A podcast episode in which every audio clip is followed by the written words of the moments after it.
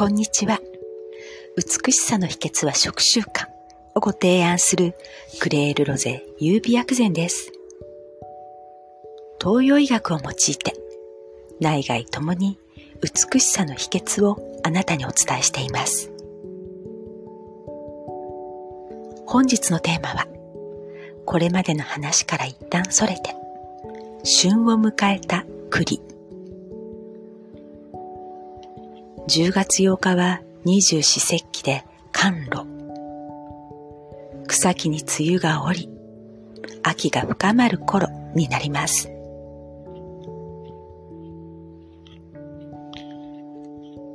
数日前の夜に栗の皮むきをして、翌朝は首、肩がパンパンに凝りました。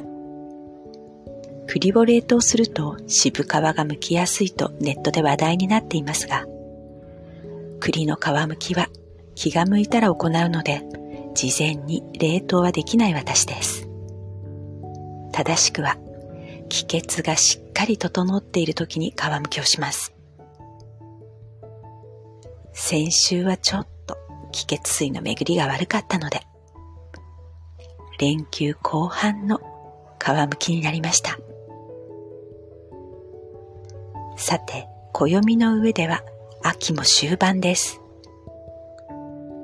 本格的な乾燥対策を。なぜなら、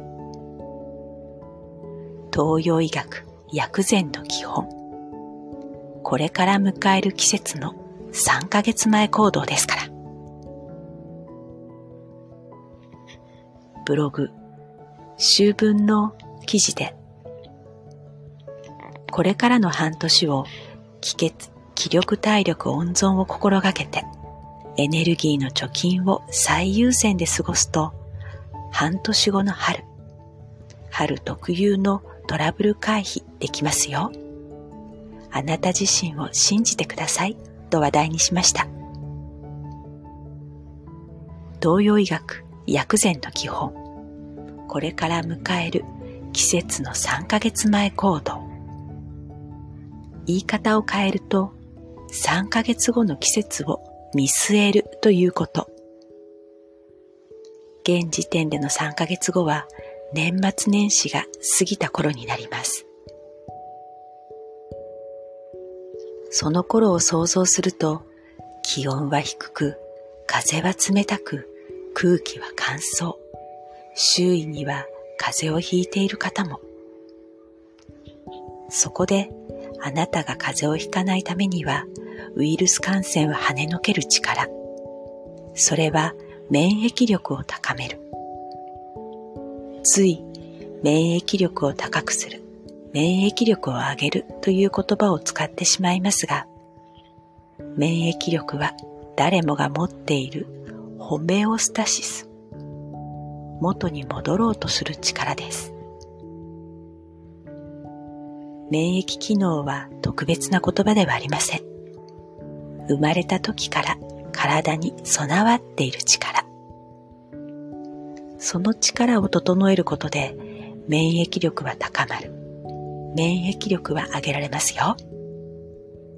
免疫力は無限とも表現されます。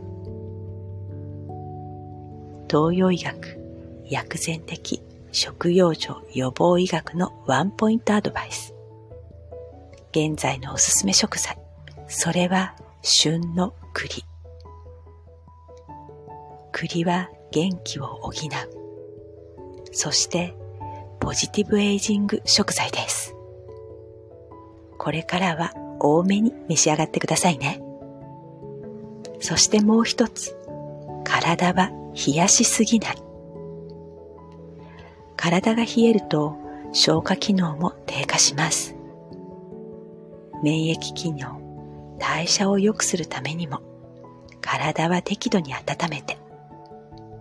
この話は腰を冷やさないにもつながります。先週は職場の自責の頭上にある排気口からの冷気で、首、肩周辺が冷えて、それが原因で体調が乱れました。首、肩周辺が冷えると、それが原因となり不調を招きます。本当に体はつながっているとつくづく実感します。朝晩の気温差も大きくなってきましたので、どうぞお気をつけくださいませ。あなたの五感を大切にしながら手軽に続けられること、それがクレール・ロゼ優美薬膳が提案する美しさの秘訣の食習慣です。クレール・ロゼ優美薬膳は手軽さが基本。手軽さは手抜きではありません。手軽さは日々続けられるポイントです。クレール・ロゼ優美薬膳はあなたが選択することを大切にしています。このポッドキャストはホリスティック、東洋医学を手軽に、はじめの一歩の内容で、毎週金曜朝配信。ブログはポッドキャストとリンクした内容で、平日のみ配信中です。最後までお聞きくださりありがとうございました。美しさの秘訣は食習慣をご提案するクレール・ロゼ優美薬膳でした。